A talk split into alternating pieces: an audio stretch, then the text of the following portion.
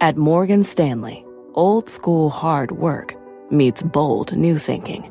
At 88 years old, we still see the world with the wonder of new eyes, helping you discover untapped possibilities and relentlessly working with you to make them real. Old school grit, new world ideas. Morgan Stanley. To learn more, visit morganstanley.com slash why us. Investing involves risk. Morgan Stanley Smith Barney LLC. Melissa Lee, and this is Fast Money. Tonight's trader lineup Guy Adami, Tim Seymour, Dan Nathan, and Karen Finerman. Tonight on Fast, call it the ARK effect, the Cathie Wood effect, whatever you want. This one fund manager has a following, what her moves could mean for the stock she buys and sells. Plus, shares of Moderna on the move after the company laid out its plans for its vaccine against the South African coronavirus variant.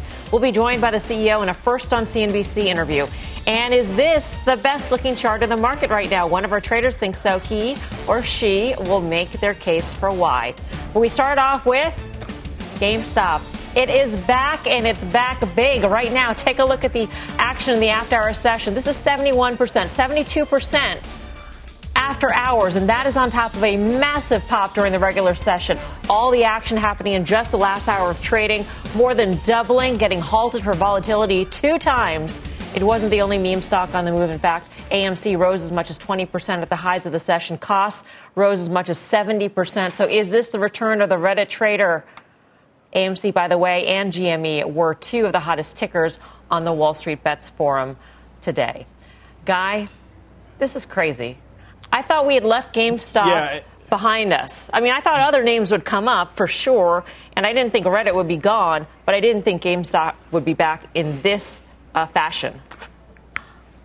No, I, I, didn't think the, the, the Reddit trader would be gone. You know, the Robinhood trader, the Wall Street bets. I didn't think that was going away by any stretch. And we've talked about it a, a, a number of times. You know, we've given credit to a lot of those folks for identifying opportunities, understanding gamma, understanding convexity, all the things that make your eyes glaze over, and they've done it better than a lot of people who get paid to do it. Number one. Number two. If you're asking me to explain this, I can't explain it at all. Sometimes the answer is I don't know, but I will tell you I don't think it's coincidental that this happens a few after, hours after Charlie Munger comes out and makes some of the comments that he made. And I encourage folks to go back and watch that video if they haven't seen it. This is sort of like, okay, you want to do the get off my lawn thing, pal? Watch this. And I think maybe in certain uh, aspects, this is sort of the other side of the Charlie Munger interview. But I got to be honest with you, in my wildest dreams, I never thought we'd see GameStop back up to 200, which is where I think it printed a few minutes ago. Yeah, um, it's right now at 146.05. We are watching this very closely. Um, Karen, it, what's interesting is that we were talking about GameStop yesterday because we had gotten news that the CFO was stepping down. Uh, and today there is some chatter that maybe he didn't just step out, step down, and maybe that there's a, a grander plan uh, in the works here. I mean, how sad would you be if you were the CFO and you stepped down and the stock was up $100?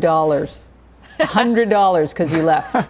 I'm guessing it's not entirely correlated to him leaving.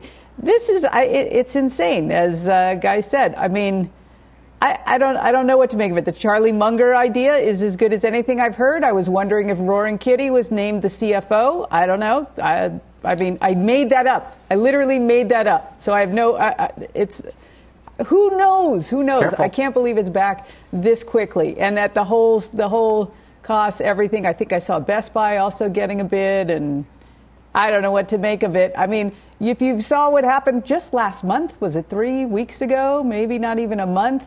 The, both the shorts and the longs got burned. Of course, people made money on either side, but this is just a, a powder keg. I wouldn't touch it on either side. Yeah, um, we should note that I, I, check the Twitter feeds, of course. Everybody does these days. Uh, the kitty has been silent, has not posted anything since February 22nd. That's Roaring Kitty or Keith Gill, uh, in mm-hmm. case you're wondering. And also Ryan Cohen, who is now a major shareholder. Um, he is the co founder of Chewy, of course. He did post a picture of a soft serve vanilla ice cream cone um, maybe 15 minutes before this rise uh, in GameStop started in the in in the during the regular session. I don't think that's correlated, but I just for full disclosure, that's what happened on Twitter um, related to the GameStop story. Tim. Yeah, so I mean, maybe the Good Humor Man or Tom Carvel or uh, someone's going to take a board seat. I, I, I don't know, um, but uh, I, I, do think you have a case here where uh, retail trading, the ability to have significant momentum flows move quickly uh, and, and almost be mobilized is important. I, I, think what we've also learned is this isn't just a retail trade. This is the, there are quote unquote professionals that are also involved in this, and a lot of their uh, the dynamics are technical. But to, to, to try to overanalyze uh, you know CFO dynamics, uh, you know Hello Kitty, Sylvester the cat, Morris the cat. You know, it's more like this is if AMC and GameStop and a handful of other stocks are moving. Why are we trying to understand what the, the, the fundamentals are on an individual basis? This is a liquidity story. This is a liquidity dynamic. These are market technicals at work. Um, and right, no one expected this to go away overnight. And in fact, I, I, think the surprise here is that we're back to stories that look like they'd kind of had their run and fade, but but again, some of the best traders out there trade one or two stocks, and there's a reason for that. Hmm. Dan, what's your what's your take on what's going on, and did you see anything in the options market that sort of was interesting in your view? Well, just on the options, you know, Mel, the, the, activity that we saw today is very similar to the sort of activity we saw in late January. It was a lot of short dated um, option buying, which just suggests that people are trying to play that short term momentum and do it um, with defined risk. And when you think about some of the circuit breakers and you think about the fact that Robinhood was able to stop buys in the name, you know, I think maybe some traders are feeling like they'd rather risk what they're willing to lose with options premium. Um, but again, you know, I'll just echo what all these guys just said. I thought we were done with this in January. Um, none of us have the answers of what happened in January. I mean, to me, it seemed like a pretty well orchestrated Ponzi scheme. When you look at the year to date chart in GameStop, you see that that 150 level when it broke out that last week of January, and then that 150 level when it broke out uh, broke down. You know, there was only four days it was above there there, and there were massive, massive swings. There was numerous amounts of stops, lots of goofiness with um, Robinhood, that sort of thing. It's just not a real situation. And you can say to me, what's real? I mean, when you see a company like this gain 100, 200% in a day, the stock that is for really no good reason, if tomorrow morning we wake up and there's a new inv- uh, investor and maybe some activists, that sort of thing, it's kind of ironic. A couple days ago, we were talking about these smart activists in Kohl's. Well, there could be activists in a name like GameStop, and maybe this the timing was right. You know, maybe everything settled down. I mean, who knows? But it doesn't mean that you should go out in the aftermarket and buy it up 50 $60. It doesn't make a whole heck of a lot of sense. Um, well, let's get some more on, on the action that we saw in GameStop, both regular session and after hours. Uh, Bob Pisani joins us now. Bob, what'd you see? Well, you know, obviously we don't know the why. Uh, I've been trying to look at the who, just trying to figure out the retail versus professionals. And what I see here doesn't leap out at me. Uh, there were 41 million shares changing hands, Melissa, by the 4 o'clock close, obviously a lot more after the close. And, and of that, about 2 million shares, of 4.5%, were block trades. That would be considered a professional trade, over 10,000 uh, shares. And uh, most days in the last few weeks, about 4% of the total volume during the day has been block trades. So I don't see anything that really jumps out at me just using this metric. Obviously, the volume was a lot higher today 41 million shares. We haven't seen that since February 5th, so the volume is much higher. Total amount of trading, and therefore the total block trading, was much higher than usual. But what it looks like to me is when this thing started lifting off at 230, 245, everyone piled in, including the usual amounts uh, of block trades. And after hours, I've been watching this. I just see tons of 100 shares or less going by here. Again, I don't see evidence of very, very large block trades. And of course, as you know, Melissa, professional traders don't have to trade in 10,000 shares. They can easily disguise it now by pushing it through. So I, I'm not sure there's anything terribly unusual here. We just still don't know the why of the whole thing, Melissa. So many mysteries to this trade. Uh, Bob, thank you. Bob Pisani. But you know what's okay. really interesting here? The same day that GameStop is back, there is an outage on Reddit. Yes, an outage on Reddit. Uh, let's get to Julia Boorstin, who's got uh, some of the details there. Julia. That's right, Melissa. Reddit experiencing a widespread outage that started around 4 p.m. Eastern. It is, of course, now now back up and running. Um, the company posting on its status site and on Twitter, "quote We've observed a recovery and our systems are healthy. Reddit is operational again." This comes about half an hour after the company posted and said they've identified the underlying issue and systems are beginning to recover. And the outage did start at around four, uh, around the close, as that trading of GameStop spiked. Melissa. Do we have any sense, Julia, as to how the outage impacted users? In other words, was it a geographical outage or was it by forum? Um, how, how can you characterize that outage?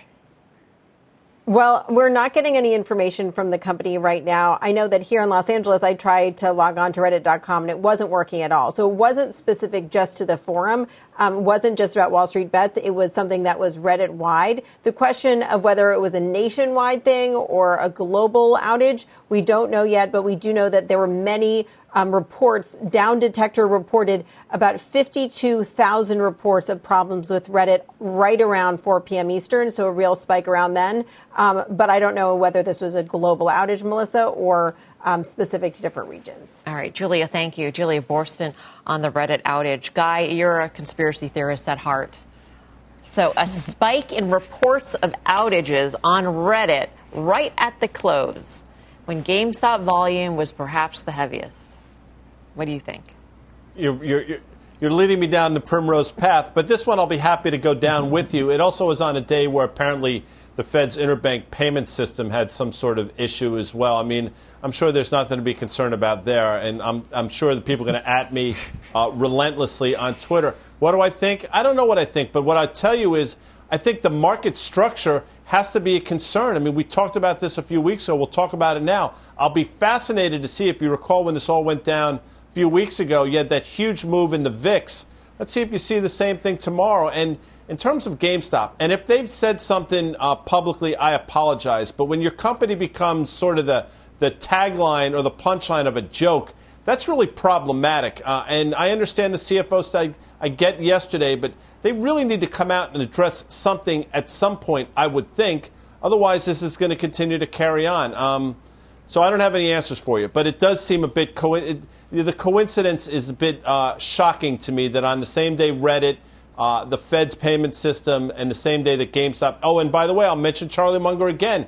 I think that I think people watch and say, "Watch this, Charlie. Watch what we do now." And I think that was part of it as well. Sort of a witch's brew, if you were, Mel. Mm-hmm. Uh, you mentioned a few weeks ago and the impact the Reddit sort of trade had on the broader markets. We did see somewhat of an impact. You know, you had hedge funds um, covering their short positions, liquidating some of their long positions. We saw some of that rotation happening at the height of the of the Reddit frenzy. It's sort of a different situation now, though, Tim. So, what would you be looking for? I mean, first of all, I would imagine that anybody who's going to cover large, concentrated short positions have already done so. So, maybe some of that liquidation is out of the system.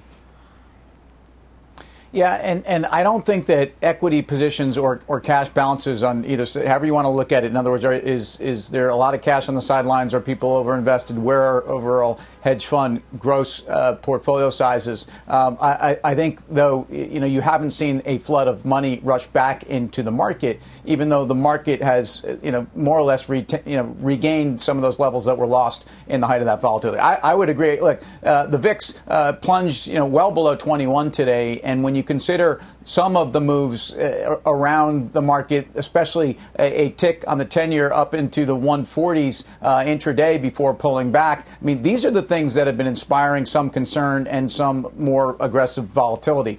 Uh, it's hard to believe uh, volatility can plumb a lot lower.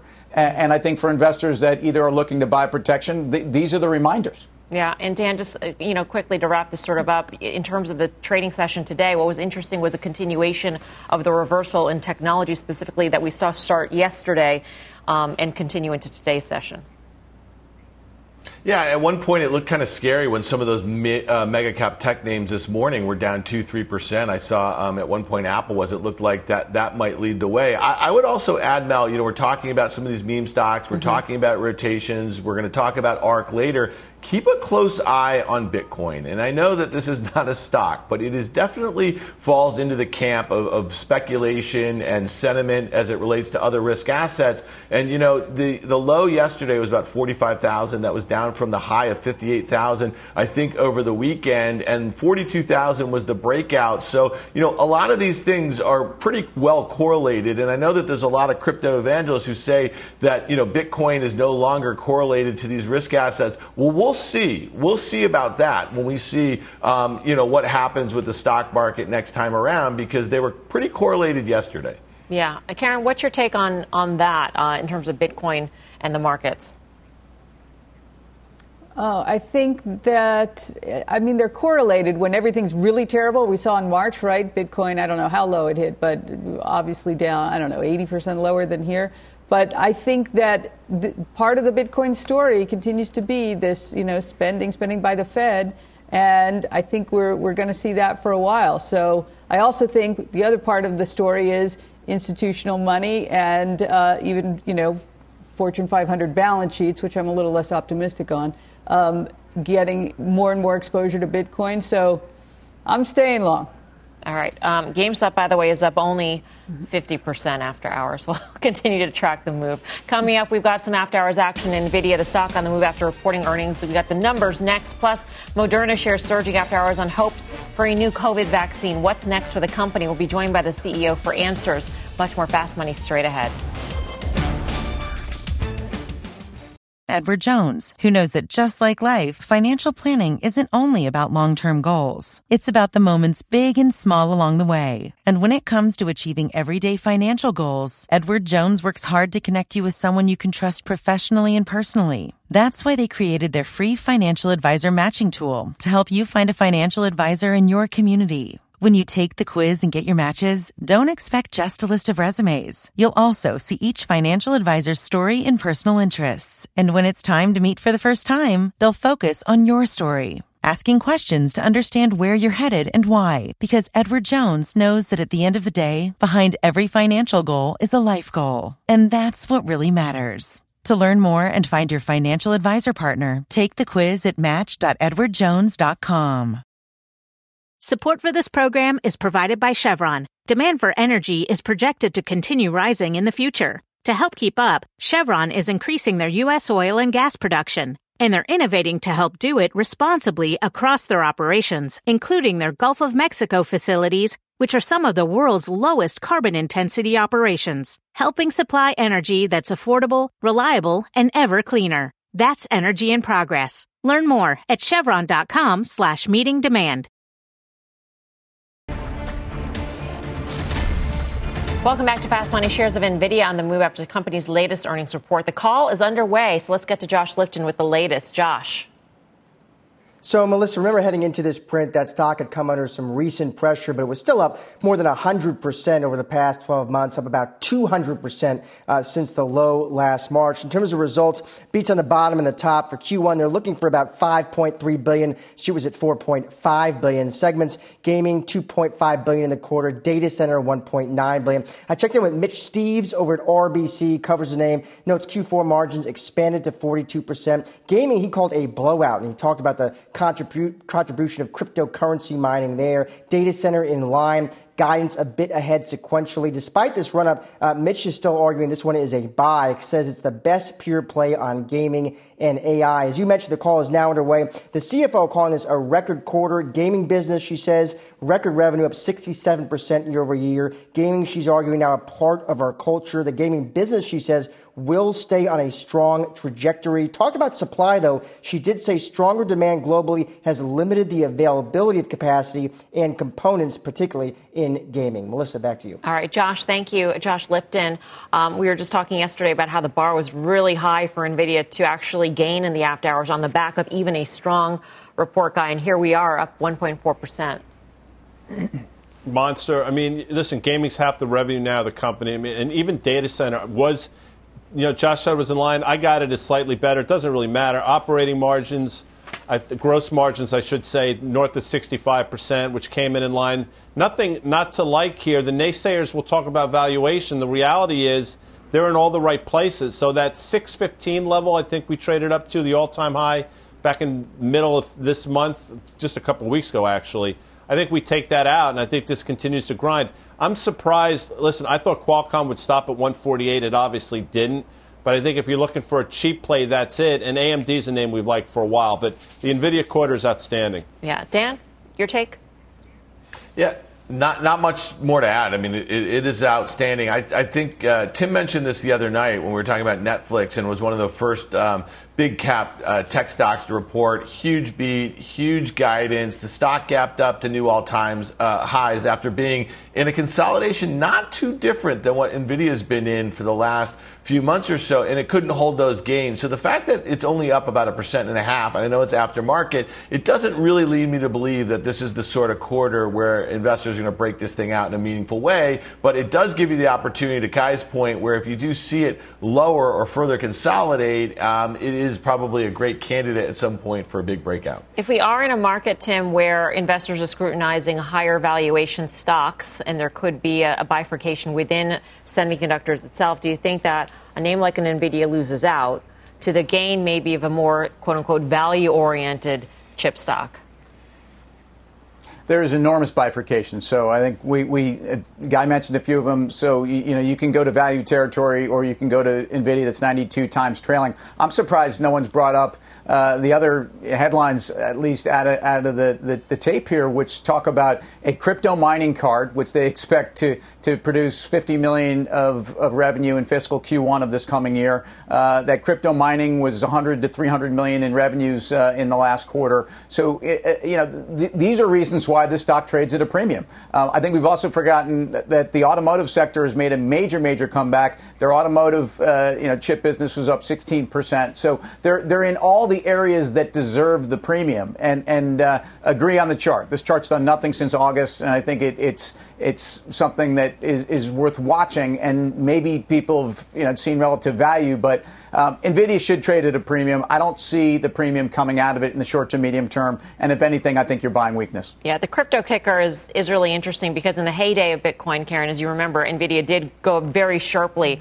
on the expectation that mining would continue at the pace that it was um, going on at that time. And here we are. You can buy a MicroStrategy, you can buy a Square, or you can buy an Nvidia. Mm-hmm. Right. Well, that was the old heyday, I guess. This is a new heyday. New heyday, yeah. A brand new heyday of Bit. Yeah.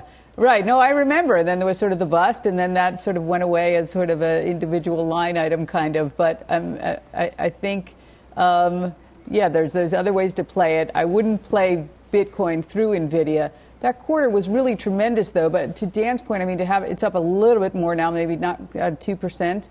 I mean, that that's a really high bar. You've got to have a quarter like this, you know, which was outstanding. I mean, just the magnitude of the revenue beat is so impressive that's a high bar. That makes yeah. me, you know, I, I, hundreds of points ago I wouldn't have bought it, but uh, it's a tremendous job, but it's a little scary. All right. I mean, they're on the high wire. here. Coming up, late breaking news on the latest COVID vaccine from Moderna. We'll be joined by the CEO. You won't want to miss this interview. Plus, Cathie Wood is royalty amongst the Reddit community. We will dive into the reign her ETF seems to have over the market. The details and much more. Fast Money after this break.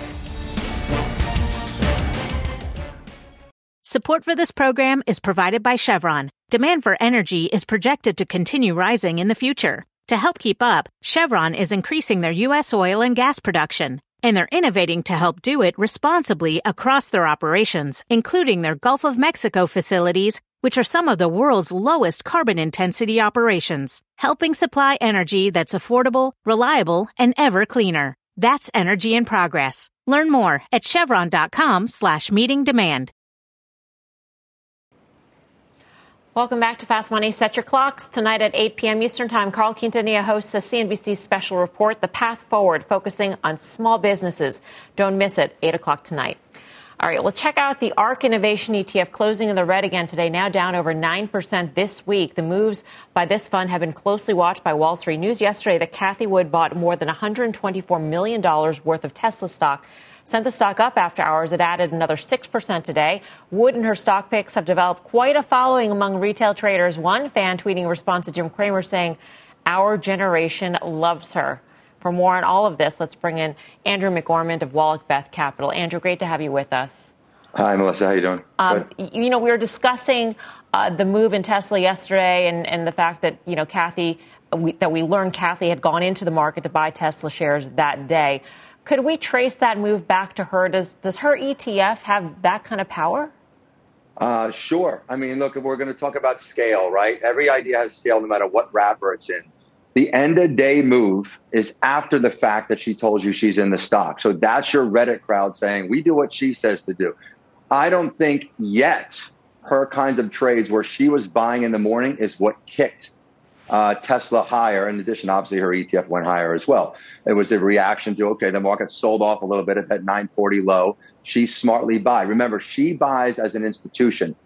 ARK is an institutional buyer. They come in and they plan out the impact that their trade's going to have on the market, however many dollars she was going to put into Tesla. The ETF itself trades at market makers.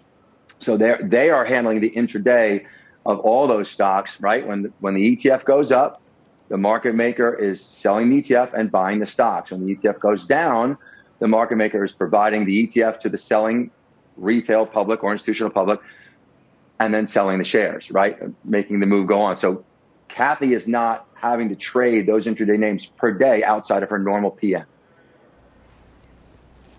The qu- question I have is the illiquidity, and this is an ETF question overall that's in her portfolio, right. and it's not in Tesla. Uh, and again, we're, we're not here to, to. Cathie's done an amazing job. Um, and she is clearly seen as a cult figure of sorts, and, and good her for that. There are positions in that portfolio that are disproportionately large to their underlying liquidity, and an ETF is only as liquid as its con- components or constituents, not necessarily yep. you know how big it is. Right.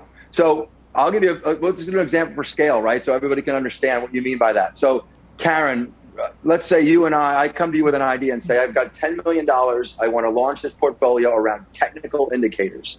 And I'm going to trade that portfolio 10 times a year around these technical indicators, right? And it's going to make 20%. So the market behaves like I think it's going to. We trade 10, 10 times as PMs, and it costs us zero bips to get in and out of that trade. Now, the next year, the strategy is so popular because we raised 20%, we raised $2 billion just like Cathie Wood has, right? So now I have to do those same trades in the same names and the same technical indicators. Let's say all that's the same. Everything's lined up perfectly. However, it cost me 200 bips to get in and out of those names. Every time I trade, I trade it 10 times. That's a 20% drag on performance.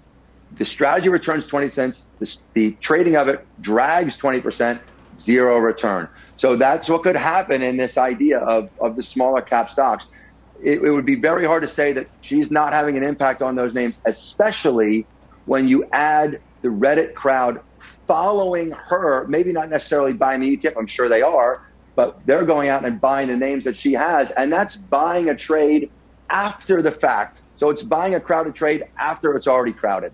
And I would beware of that. So let me ask you something on the heels of that. Does she have to disclose her moves, or is she choosing to disclose them? What What does the That's uh, a great question. Know, so she is active, say? Right, it's an actively managed ETF. Now we've seen problems like this in actually passive ETFs, right, that are large, where the trading public, the pros, know these moves are going to happen because it's out there to happen she certainly does not have to disclose, like she did not disclose yesterday, I'm sure, that she was going to buy Tesla on a dip because then all her Reddit people would have bought it and made her buy dis- disadvantageous, right? So she has to disclose. There is a period where she discloses, you know, outside of the 13F, certainly to the market makers because they need to know how to hedge. Um, but it's an actively managed process, and it is not a Karen. It is not a cut and dry. Here's my portfolio 30 days, here's what it is, and I'm going to tell you what I do before I do it. That's why it's actively managed, right? We always talked about, hey, if Stevie Cohen back in the day had an ETF, it would have been brilliant. But why didn't he do it? Because he doesn't want to tell everybody what he's doing before he does it. But in the actively managed ETF, she has some ability to do those things. Mm-hmm. Andrew, thanks so much for your insights. We do appreciate it. Andrew McOrmond, yeah, thank you so much. Um, Guy, what's your take on all this? It's I don't want to get wonky here. I yeah. don't, but this reminds me of what happened, you know, back in the day with the Goldman Sachs Commodities Index, where the market knew they had to do certain rolls, certain days of the month, and the market would get ahead of them, and you know, in our language, run them in, and to a certain extent, that could potentially happen here with Cathie Wood. I think what will happen is she will adapt, like all great baseball players do when pitchers start to figure them out. I think that's what will happen here. But make no mistake, when you get to the size that she is now there are going to be a lot of people out there trying to get ahead of whatever positions, whatever trades she has to put on. It's going to be fascinating to see how this thing morphs over the next few months. Yep. All right, coming up, Airbnb's first earnings report is on deck since going public. Our options markets predicting the stock will go higher. That trade ahead. But first, Moderna shares on the move after the company just released new findings on its COVID vaccine. We'll be joined by the CEO next. Much more fast in two.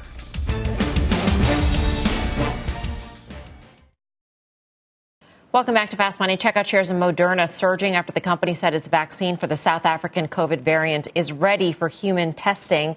Um, we've been watching the stock go higher year to date and also in the past 12 months, Guy. But at this point in time, with the economy on the on hopefully the cusp of reopening, is this still a trade, or do you go airlines, concerts, hotels, travel, you know, Expedia, et cetera? Yeah, it's interesting. I mean, I think Karen would say play the downstream plays, mm-hmm. and that's correct. Although I do think they probably got ahead of themselves. Karen has also said correctly that as opposed to Pfizer, Moderna is in a much better position to sort of, and I hate using the term when we're talking about this, but it is a show about trading and finance, better position to, uh, to monetize things. And I think that's what you're seeing now. So it's not only about, you know, the COVID virus, it's about everything else going forward and what Moderna has figured out. So at 10 times or so potentially next year's numbers, you know, at $150, you can start doing the math. It's not an expensive stock. So I think your downside has been this sort of 115, 120 level, and who knows what the upside is. So to answer your question, yes, I still think you can play Moderna here. Karen, has your view on, on this as a reopening trade changed at all now with the new variants and the need for Moderna to continue to test and develop potential variants of a vaccine? Well, I think it, beyond just variants, right? I wonder is this going to become the kind of thing where you just get this flu shot or this mixed with a, you know, what I think was more traditional flu shot every year? And instead of this being a, you know, this one or two time giant thing, that it's a recurring revenue stream. Um, that would that sort of changes the idea of valuation, right? When you get some recurring revenue. That having been said, though, I don't own it. I mean, good for them. The whole story is so extraordinary what they and, and Pfizer and others have been able to do. But um, I do think the story is changing in a good way for them. Yeah. But I don't own it. And a recurring revenue stream, if we can be sure or have some sort of certainty as to the pricing of this and that the pricing of this won't become a you know the, the vaccine won't become a commodity so to speak because of all the other competition dan i mean that's that's another key element to this whole puzzle yeah, and then you have the, the, the risk of down downstream, you know, going generic, that sort of thing. I, I think the, the big innovation that these guys are talking about is also this mRNA um, technology, right? And so their ability to kind of attack some some, some new um, diseases with drugs very quickly. So this company is going from zero revenue to expected um, $10 billion and is going to be trading five times sales. And I think one of them said, you know, expected about 11 times earnings. I think the market is going to be willing to give Moderna a pass, especially as we don't have a ton of visibility on how long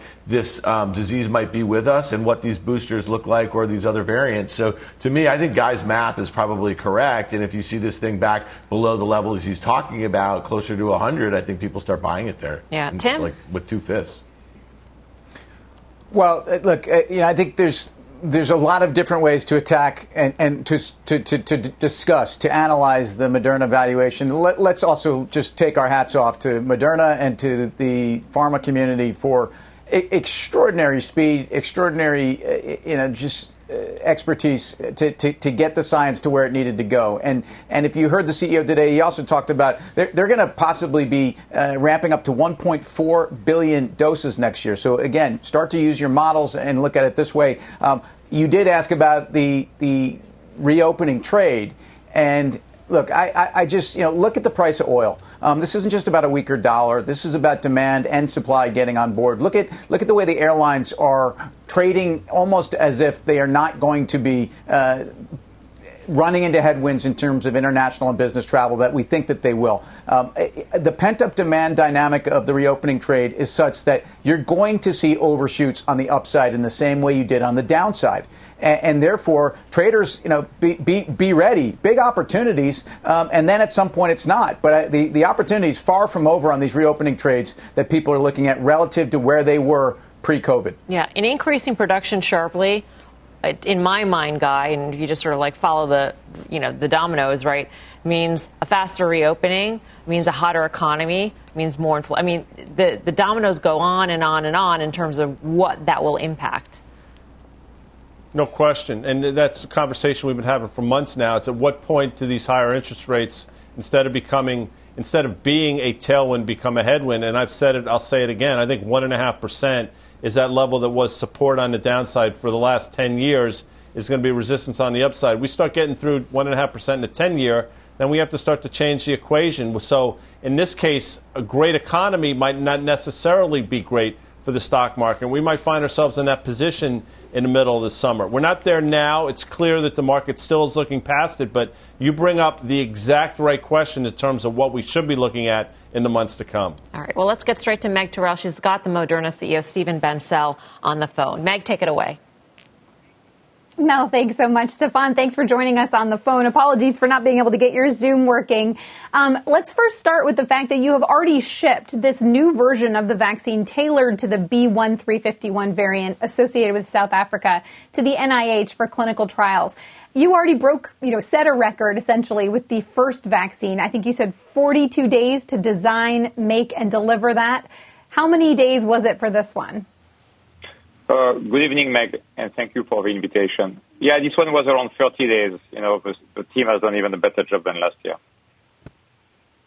So 30 days to be able to design this really from scratch. I mean, what does this mean in terms of being able to chase the science for the coronavirus? And how long do you think the regulatory process is going to take to be able to prove that this would work against the new variant? Yeah, so the FDA has been very helpful in setting up a guidance that we do not need as the industry to do uh, efficacy study like we did last year because we're just changing a few letters on the message to instruct the cell to make the spike protein to make a new spike protein, a different one. And so uh, they have said hundreds of people, not thousands of people. And because it's a boost, that will be only one dose. So as you can imagine, you get in the clinic, you try a few different dose level or quantity of vaccine. And we said our dose would be 50 microgram, the prime vaccine dose. And uh, once you, you figure out the dose that's a good neutralizing antibody, then you just scale by recruiting more participants. And you, the month after you take the blood draw, you have neutralizing antibodies. And that's the data that the regulators are requiring. So we're talking, you know, literally months, not quarters like last year. Mm. And you've also made announcements today about your manufacturing capacity, making investments to potentially be, be, able to make 1.4 billion doses next year at that 100 microgram dose. And as you're saying, the boosters could be half that. So maybe 2.8 billion doses available in 2022. And the fact that you're working on all these different variant booster ideas and boosting manufacturing, what does that say about what you expect for how long COVID is going to be with us? So as we've said for a long time now, uh, we don't think COVID is going away. But we think that with the right vaccine technologies, we're going to be able to get COVID under control, which is what we need. You know, flu is still with us and has been for a very long time on the planet. And we've learned to live with it. And we have a technology today, like messenger RNA, that makes this possible. And the reason we are increasing manufacturing is we are in daily contact with governments around the world, of course also the US government, and we are seeing a lot of demand because people are realizing that mRNA vaccines are very high efficacy, that the speed is actually second to none in the business. And because we can combine different mRNAs in the same dose, uh, we can do multivalent, you know. Uh, and so what we've committed as a company is that we're going to be chasing this virus until it's fully under control. If it requires us to do, a, you know, Brazil 2.0 three months from now, or UK 5.0 six months from now, we will do so. We'll test those variants of concern into the clinic. We can combine them into uh, the right boost. And so because of that very high demand and that uniqueness of mRNA, uh, we uh, think that we have to increase capacity to do the right thing for the world. And so as you say, 1.4 billion assuming uh, the high dose, but given we're going to be testing 50 microgram and lower, indeed the capacity could be 2 billion, 2.8 billion, depending on the product mix and depending on the final dose, because it could also be lower than 50 micrograms. Hmm. I wonder about your plans also, because your first, you know, variant-specific vaccine uh, targets the the variant that you know, we associate with South Africa and now is spreading to other countries in Africa. Are, do you have plans to test this vaccine in those countries where this variant is circulating? And you know, your vaccine, I think, is emerging as sort of a premier vaccine that rich countries want and have access to, but will poorer countries have access to it as well if it indeed is the best one for the variants circulating there? Yeah, so for the testing, Meg, uh, we're going to follow FDA guidelines, and uh, the regulators believe, like we do as well from a scientific standpoint, that vaccinating, you know, participants in those clinical studies, measuring neutralizing antibodies and testing that in vitro against the virus is a very good way to prove scientifically that the, the vaccine is working, making enough antibodies to get the type of protection that we've seen last year. In terms of access, we're extremely committed to access. We already have quite a number of partnerships with governments in middle-income countries like Colombia and a few others. We have a lot in discussion to add for 2021, but also, of course, COVAX. We have made proposals to COVAX since August last year. A few days before Christmas, we submitted a tender to UNICEF, which is the procurement arm of COVAX. We're having very good discussions, and I hope that we can close that uh, soon so that we can start shipping the Moderna vaccine to low-income countries. All right, Stéphane Bancel, we'll leave it there for now. We appreciate you being with us, and it sounds like there'll be a lot more news coming from you guys. Thanks again. Thank you, Meg. Mel, back over to you. All right. Thanks so much, Meg Terrell, for bringing us that interview. Moderna shares are up 5.4% right now. Let's move on to Airbnb shares. They are jumping ahead of its first earnings report as a publicly traded company. Um, it's out tomorrow. Let's bring in Mike Khouw for more on how options traders are gearing up for this debut report. Mike, what'd you see? Yes, debut report. So right now the options market is implying that this will move about 10% higher or lower by the end of the week. That's actually not that much considering it moved just under 7% today alone for its first earnings report. Maybe you would expect a little bit more. Most of the flow over the course of the last 20 days has been bullish, with calls outpacing puts by about 2 to 1. That continued today, although not quite as much. Calls outpacing puts by about 3 to 2 today. And the most active options were the weekly 200 strike calls, 4,200 of those were trading for about $9. And the reason it's a little bit lower than the price where they closed, of course, is because of the rally that we saw in the shares today. But this is among the many stocks. It seems to be popular with people who are trading in small sizes because the average trade size was just four contracts. Tim, Airbnb or Marriott? I think Marriott. Um, look, I, the valuation of Airbnb was, uh, I think, turbocharged out of the gates, and, and I think there's still a lot of room to to to proof of concept here. Not not that they, their business works, but that it can make money uh, and they can not burn through a lot of cash. Like I, you know, I, I, look at the hotel opening trade, and I think if you look at the the Marriott uh, story or Hilton Vacations, um, these are stories where actually you are seeing free cash flow generation. You've actually seen a recovery a lot faster. And, and as I said, I I think the pent up demand here means that they overshoot on the way back. All right. Thanks, Mike, for that. And we'll see you Friday. Friday, of course, being the full show of Options Action, 5.30 p.m. Eastern Time. Coming up, we're heading to the barnyard with our very own Jane Wells, or should we call her Farmer Jane? well, not quite yet, Melissa. But look, the pandemic has been very good to farm equipment makers as many Americans have left the city to go into the woods to grow stuff. Most of it legal when Fast Money returns.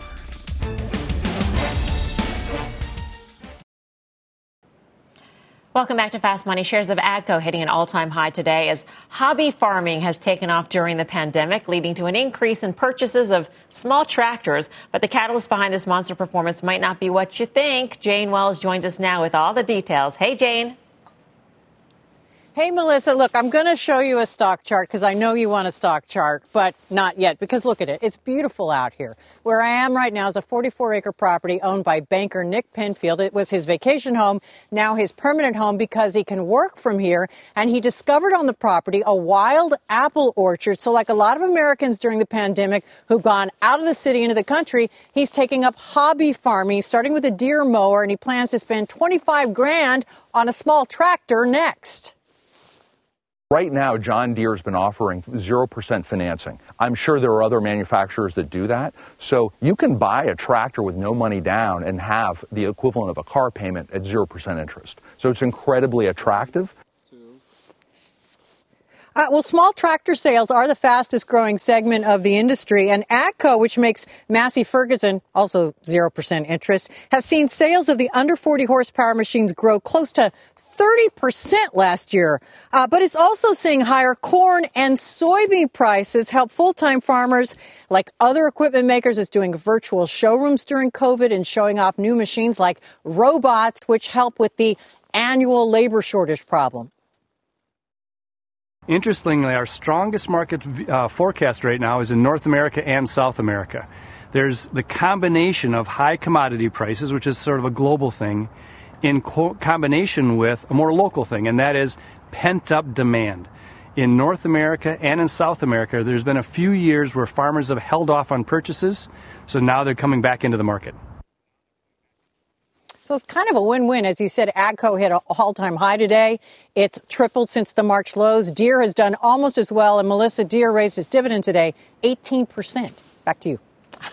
Jane, I feel like um, ER visits because of tractor accidents is going to go up too at some point now. well, you're be... a city girl at heart. Yeah. Well, you know, these are all these are all city people, really, right? So, Jane, thank you. It's great to see you as always.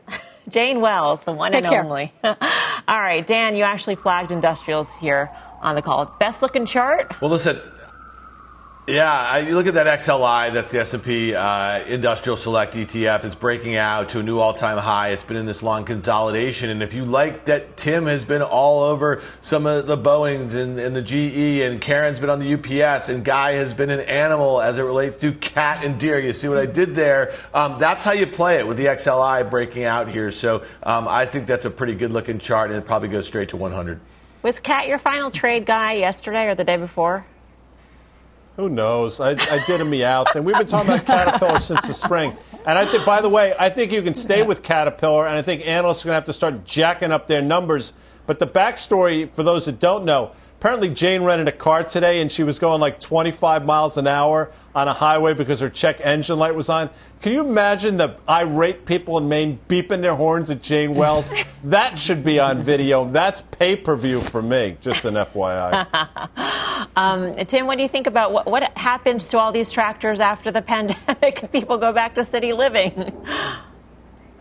Well, I, I, tell you, i am a buyer of one at least. I, I, my John Deere lawn tractor. I might be the only guy on my street that cuts his grass, much to the embarrassment of my neighbors, but um, I do. And so I'm, I'm a buyer of one. Look, I, I, think you have some trends, and some trends also in uh, organics and food safety that are not just in hydroponics and some of the things that we talk about uh, but also in the light industrials. So I think are these trades that are uh, pandem- pandemic only? No way. Uh, and, and, I do think that that's part of this migration also out of the city and people that are doing more at home. All right. Up next, we got your final trade. Stay tuned.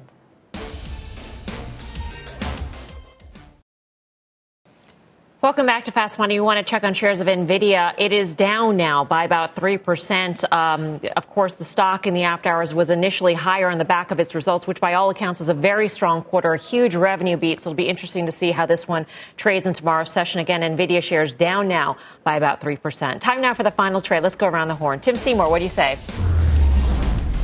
Yeah, the breakout in oil is really something I think has continued legs to it. Schlumberger, hated by the analyst community, fewer and fewer oil service plays, a name I like a lot.